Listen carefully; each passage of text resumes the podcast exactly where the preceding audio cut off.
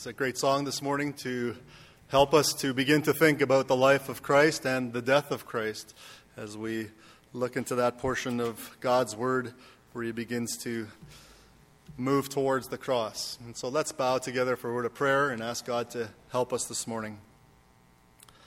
Our Father, we do indeed thank you for your great love for us. Truly, it is so vast that it is beyond our ability to measure. It is, as Paul wrote, a love that surpasses knowledge. It is a love so vast that even Paul had to pray that we might be able to comprehend its breadth and its length and its height and its depth. It is a love that is seen in the person of Christ, your only begotten Son, as he willingly and freely goes to the cross, our sin upon his shoulders, to pay that ransom price incurred by our own sin. And Father, as we now look into your word, we are mindful that we will be looking at the immediate circumstances that brought Jesus to the cross. Help us, even as we look again and reflect on these familiar events, to come to a greater understanding of the magnitude and depth of your love. We now call on your Holy Spirit to help us with that as we pray in the name of Jesus. Amen. Well, in our uh, ongoing journey through the Gospel of John, we arrive today at really a, a critical moment and important transition uh, in the Gospel. John, or Jesus by this point, who is the Son of God, has finished his public ministry. He's finished his sort of journey around Israel where he ministered in various different ways to various different peoples, and he's just finished his private ministry to his disciples as he spent time with them in that upper room, starting in John chapter 13, washing their feet, telling them about the coming Holy Spirit, trying to comfort their troubled hearts. And now in chapter 17, as he has just prayed for them, as we just made our way through that wonderful chapter of John 17. And so from now, uh, right through to the end of Easter, actually through the end of April, we're going to be working our way through the events that led Jesus to the cross. And of course, then his glorious resurrection. So, probably from now until the middle to the end of March, we are going to be on Good Friday. So, you might wonder when we get to Good Friday, it seems to go so fast and we get through so quickly. Well, we're going to be taking our time. We're going to be on Good Friday right until Good Friday. Well, before, we'll stop before Good Friday. We'll be at the resurrection by then. And then by April, we'll spend that whole month talking about the resurrection. So turn to John chapter 18. And I want to read for us this morning verses 1 to 11, that first section. We do have some Bibles, by the way. If you didn't bring one this morning, we have some in the chair racks in front of you, and you'll find John 18 on page 904. When Jesus had spoken these words, he went out with his disciples across the brook Kidron, where there was a garden, which he and his disciples entered. Now, Judas, who betrayed him, also knew the place, for Jesus, often met there with his disciples. So Judas, having procured a band of soldiers and some officers from the chief priests and the Pharisees, went there with lanterns and torches and weapons. Then Jesus, knowing all that would happen to him, came forward and said to them, Whom do you seek? They answered him, Jesus of Nazareth. And Jesus said to them, I am he. Judas, who betrayed him, was standing with them. When Jesus said to them, I am he, they drew back and fell to the ground. And so he asked them again, Whom do you seek? And they said, Jesus of Nazareth. Jesus answered, I told you that I am he. So if you seek me, let these men go. This was to fulfill the word that he had spoken Of those whom you gave me, I have lost not one. Then Simon Peter, having a sword, drew it and struck the high priest's servant and cut off his right ear. The servant's name was Malchus. And so Jesus said to Peter, Put your sword into its sheath. Shall I not drink the cup that the Father has given me? The garden, where divinity met humanity. If you saw that title, you might have thought that we're going to talk about Genesis 1, Genesis 2 this morning. That's where it says that God planted a garden and that's where he put the man that he created and where he first talked to the man and the woman. And that he told them that they could eat from every tree except for one. The garden is where the divine God created and met the first humans. But that garden and that tree and those words from God were the exact issue that the snake used to tempt Adam and Eve to doubt God's good word. That garden was the place where Adam and Eve sinned against the divine creator and plunged all of humanity into sin. And that garden is the place from which it says in the last verse of Genesis 3 the Lord God drove out the man. And he actually set angels with swords in front of the garden so that no one could get in.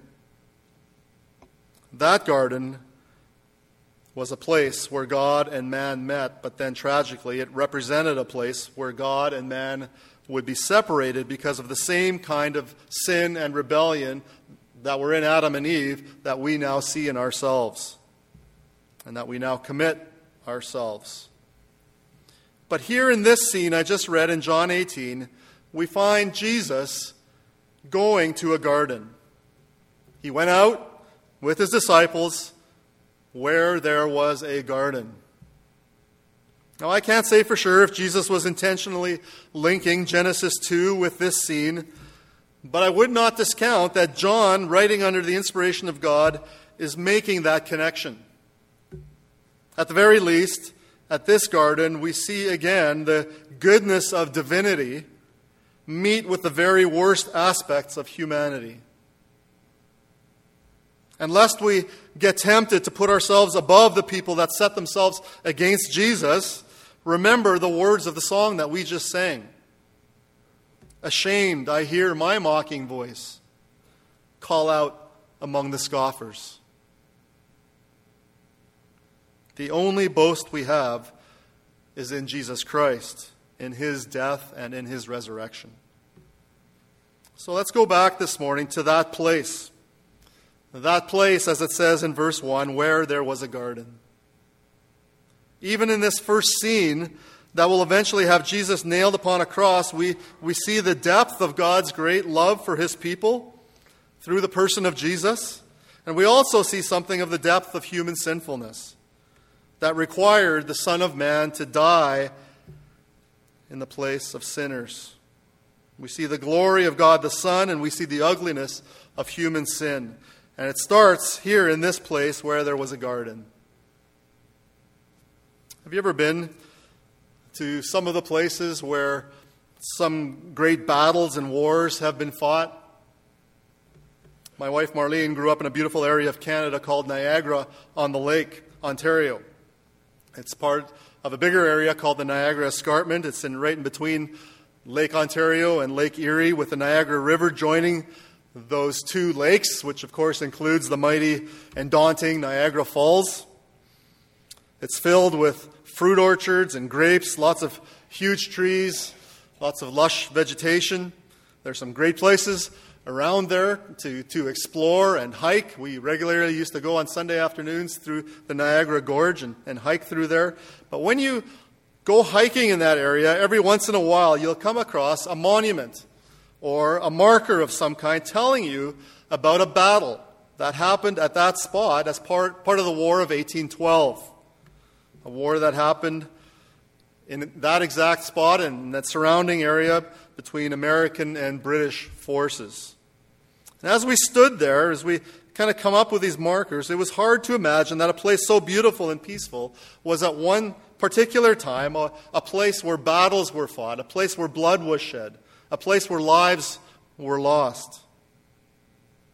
I had similar feelings last year as I had the opportunity to drive by myself for a while through some of the areas around Missouri and Kentucky and, and Tennessee, some of those southern states. And I imagined, and there was little markers here and there too, some of the plantations that used to exist there in the, in the 1800s and the slave routes that they would use to, to escape from their slave owners and so forth. All those places were filled with beauty. They were beautiful, garden like places, yet places that saw intense human evil. Now, I've never been to Israel, but I know a couple of you have, and you've been to this area just outside Jerusalem in the Kidron Valley, in between the Mount of Olives and the Temple Mount. And I'm thinking it might look a little bit like the Niagara area huge trees, lush olive groves, those sorts of things. But today, as you stand there, as you are a tourist in those places, it's hard to imagine what happened in that place, is it not? Where there was a garden. These things that we just read about. So let's set the scene. Or let's let John, as he's writing, set the scene for us. And just maybe an aside first as we go through this part of Jesus' life and his death. We have four different Gospels, right? We've got Matthew, Mark, Luke, and John, and they all give the, the same general order of events, but they all sort of highlight a few different details of the events. And that's mostly because they each have a different reason for writing. So, for example, John straight up tells us why he's writing this. If you want to flip over for a second to John chapter 20 in verse 31, last verse of chapter 20. He says, But these things are written. So he's going to tell us why I've written these things. These things are written. Why? So that you may believe. So that you may believe what? That Jesus is the Christ, the Son of God. And then by believing, you might have life in his name. So, so John tells us why he's writing this. He's, he's out to show how it is that Jesus is God's Son. And so when he doesn't include certain details that are in other Gospels and does include certain details that aren't in other Gospels, it comes down to that reason, mainly. We can actually see this even as John sets the scene. One of the things John wants to emphasize is that Jesus, even here, is in total control of everything that's happening during this whole time. Look at verse 1. Says, When he had spoken these words, so I think there he's actually not only talking about his prayer in chapter 17, but everything he spoke from verses from chapters 14 to 16. When he had spoken these words, he went out with his disciples across the brook Kidron where there was a garden. Jesus knew exactly what was coming next. Way back at the beginning of chapter 13, it said Jesus knew that his hour had come to depart out of this world to the Father. And now he knew exactly where he needed to go to set everything into motion. That place where he needed to go was this garden. Why this garden? Verse 2. Now Judas, who betrayed him, also knew the place, for Jesus often met there with his disciples. So pay attention now. Does this sound like Jesus is trying to get out of his arrest? No. He is going where he knew that the betrayer would find him. This is not like that scene from The Sound of Music where the Von Trapp family singers take a, a secret exit in the concert hall to escape from, from the Nazi police force there in Austria. Jesus is not hatching up an escape plan here. He's intending, he's intending to meet the betrayer. Jesus knew that Judas knew that place. You can see it again in verse 3.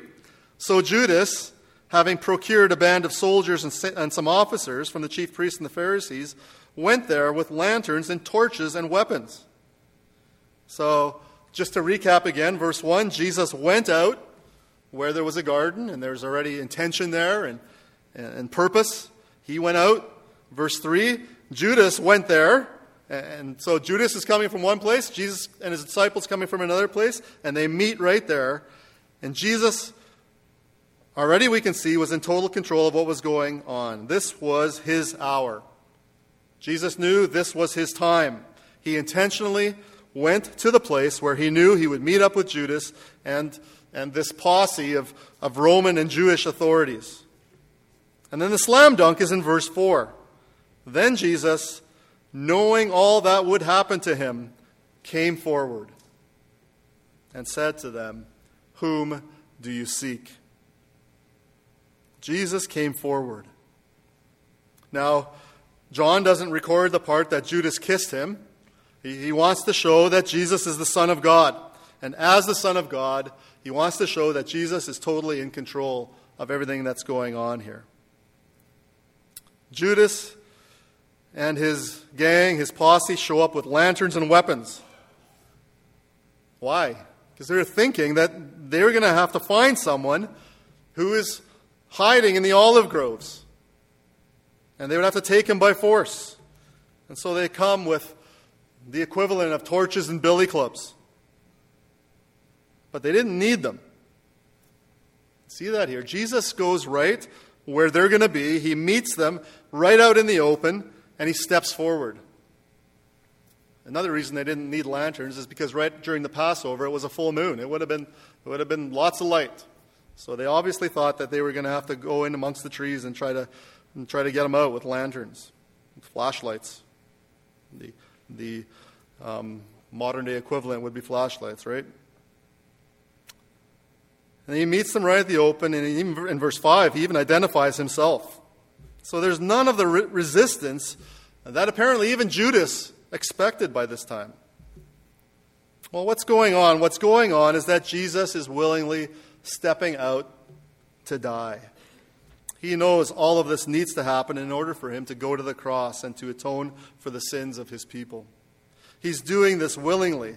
He's doing this in obedience to the Father. This was his time, and he almost steps right into it, even knowing what he's about to endure. This shows that Jesus, his number one priority is obedience to his Father's will.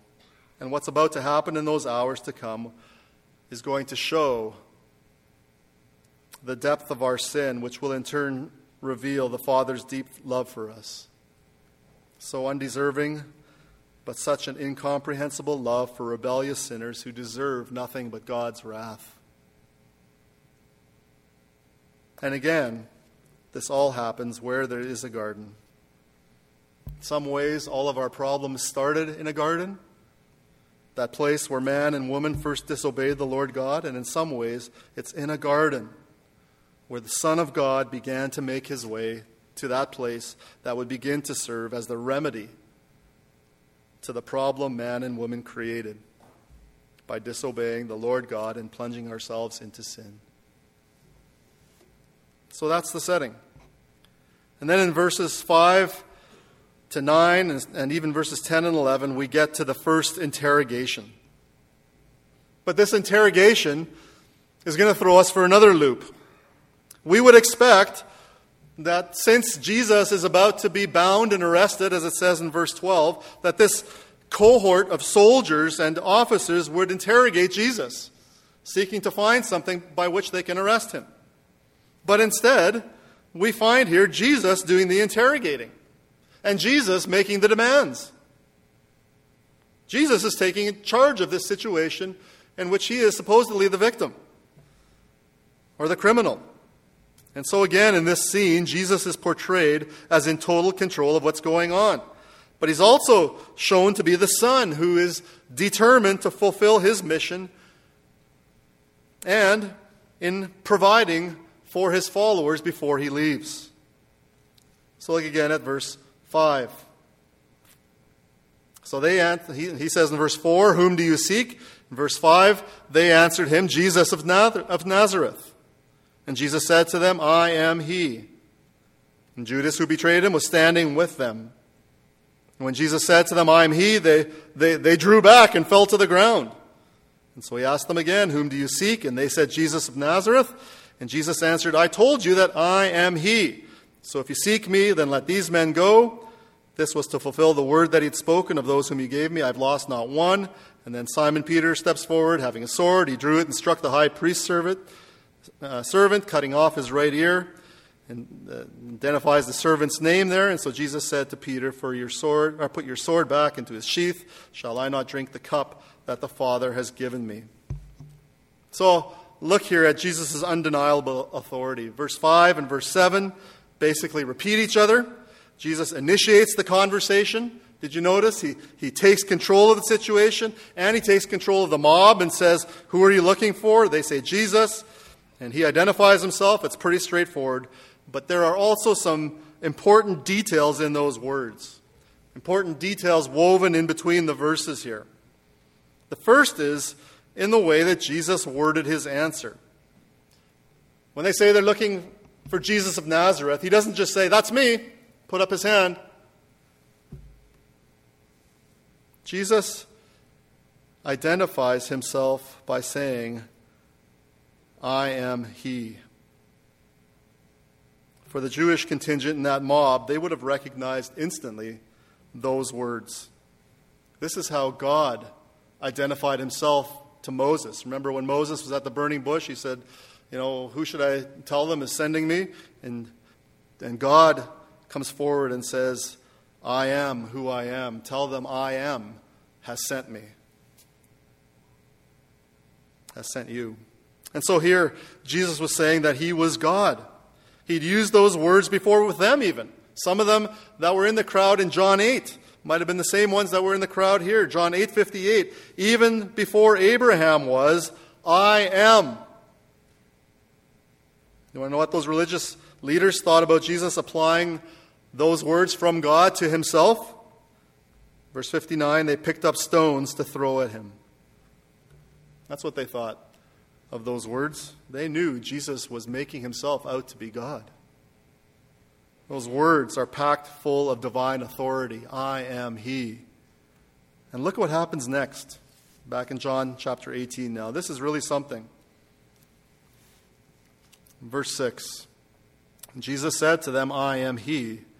They drew back and fell to the ground. John inserts his own eyewitness account of what happened when Jesus spoke those words. This is almost a, a, Keystone Cops kind of scene. They, they sort of fell like human dominoes. But this is the sort of thing that only happens when God speaks. God's words alone have the power to knock people over. They have that kind of effect all through the scriptures. We read about Ezekiel. When he encountered the Lord, it says he fell on his face, not only once, but twice. Same with Daniel. Saul, before he became Paul, fell to the ground when Jesus spoke to him on the road to Damascus.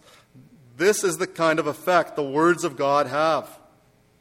In Jesus' life, we see even that the winds and the waves obey him when he speaks.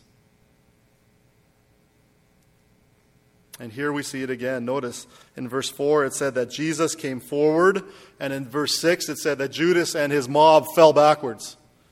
They drew back and fell down, fell to the ground at the divine words of the Son of God I am He. And all of this goes to show again that Jesus is, in, is really in control of all of this. That is the point that John is driving home. When we think of the Passion Week and everything that Jesus went through, we have to remember that Jesus was not an unsuspecting and surprised victim. John is painting him as being in total charge and of willingly going through this agony and this torture and this ridicule in obedience to the Father.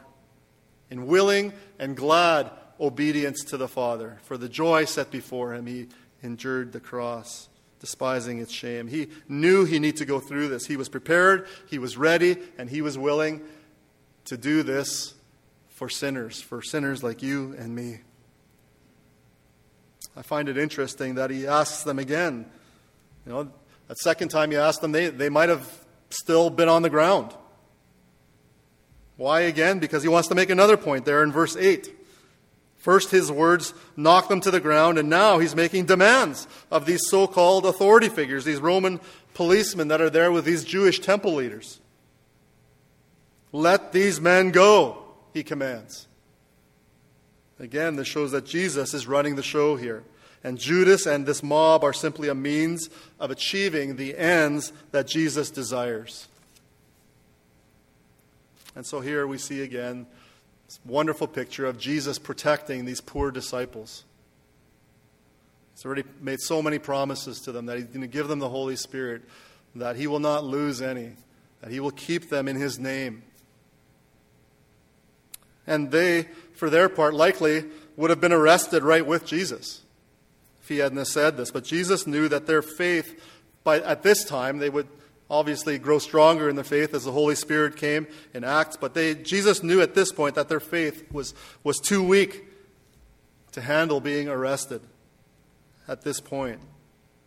And John adds, this was in order to keep his promise when he said before, I have not lost one. He said that just in chapter 17, verse 12. He said that way back in chapter 6, verse 39. Even in chapter 10, he had said that he's the good shepherd and that none of his sheep would perish and that no one would snatch them out of his hand.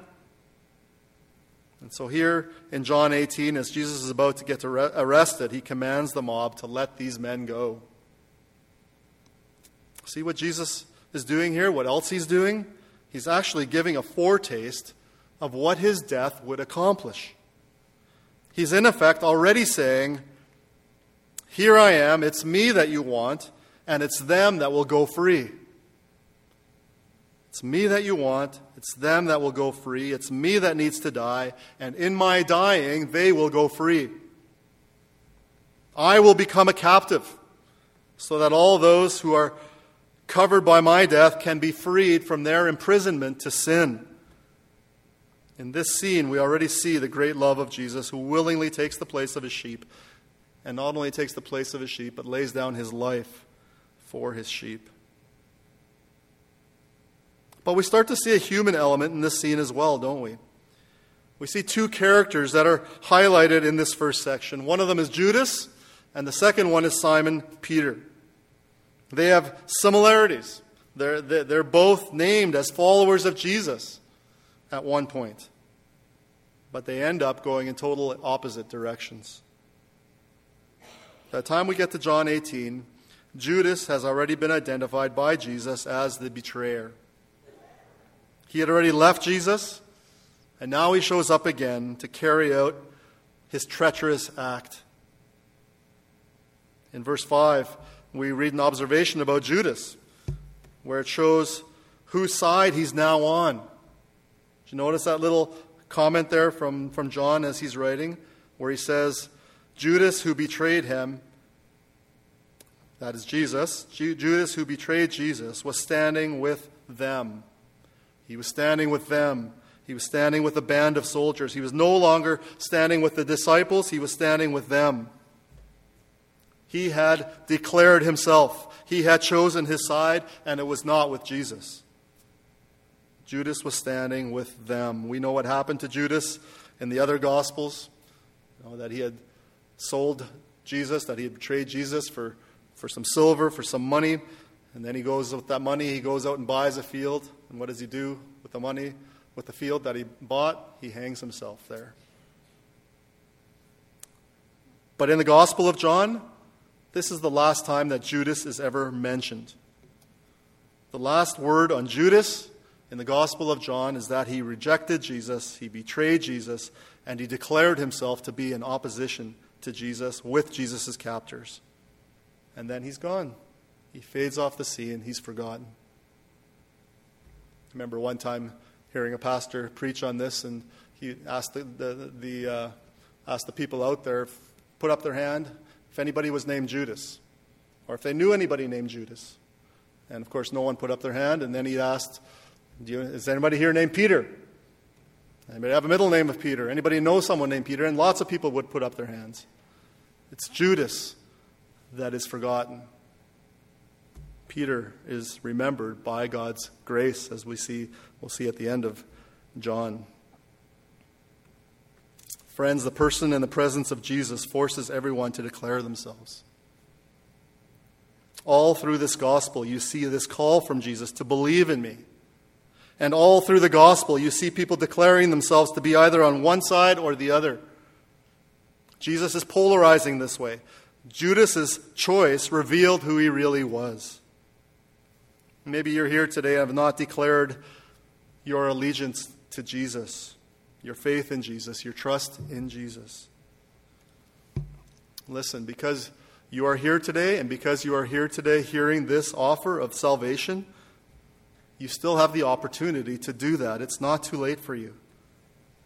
Remember, we saw how John wrote down all of these things so that people might believe that Jesus is the Son of God and that by believing they might have life. That is Christ's offer to you. If you receive him, if you believe in his name, says in chapter 1, he will give you the right to become a child of God. Jesus says, Whoever believes in the Son will not perish, but have eternal life. In John chapter 3, he said, Whoever comes to me, I will never cast out. In John chapter 6. So, friend, come to Jesus. He is offering himself to you. The reality is that you are a sinner, and God's justice demands that your sins be paid for. But in his love, he has provided a Savior, this very Savior, this Jesus, who would pay the death penalty that you deserve. But you have to repent and believe in Jesus. If you do that, then Scripture says that you don't have to pay the penalty of your sins because Jesus already did.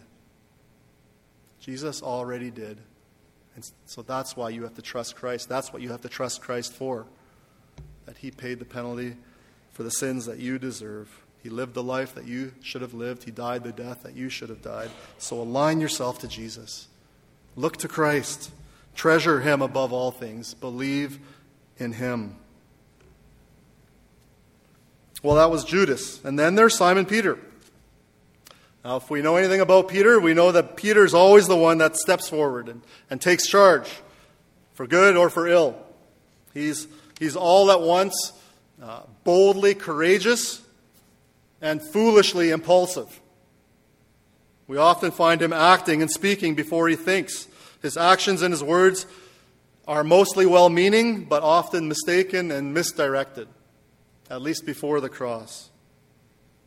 And here in this scene, ironically, right after Jesus speaks up to ensure the protection of the disciples, including Peter, Peter draws his sword and springs into action to protect Jesus of all things, as if Jesus needed protection.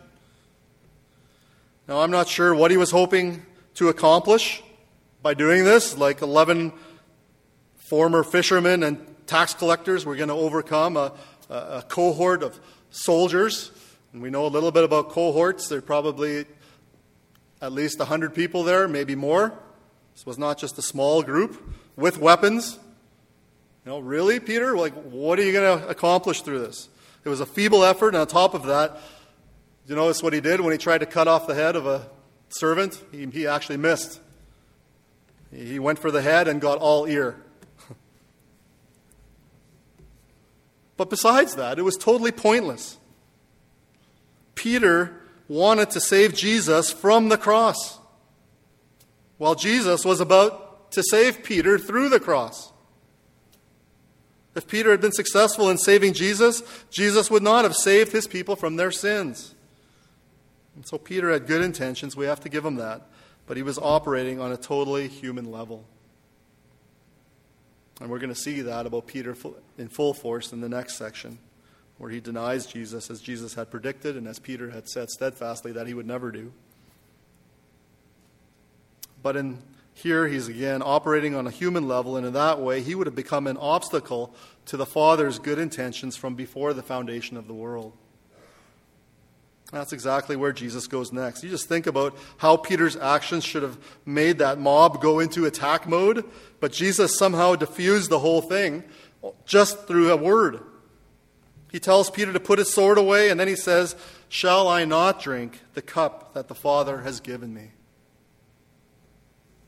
Jesus here is operating on the Father's timetable and carrying out the Father's plans. Drink the cup refers to the cross, it's associated with the cup of God's wrath against sinners. That cup that the Father has given him is his suffering and death on the cross, where he would bear the penalty for the sins of his people, even though he himself knew no sin. Jesus knew the Father's will was for Jesus, for the Good Shepherd, to lay down his life for his sheep. And that's exactly what he resolved to do. And it's exactly what he did. No human intervention, no human effort was, whether it was the betrayal of a traitor from his inner circle, or whether it was the good intentions of a loyal friend, or whether it was a huge band of Roman soldiers, was going to interrupt Jesus from the grand purpose and plan of the Father to provide salvation for his people through the substitutionary and atoning death of his own beloved Son. Such was the love of God for his people. Such was the love of God for you. Such was the love of Christ for the Father that he would willingly and freely drink the cup that the Father gave him, and in so doing would pay the penalty of my sin and your sin. And it all began here, where there was a garden. That place where once again God met with humankind in all its ugliness in a place where they had come to take and bind the Savior.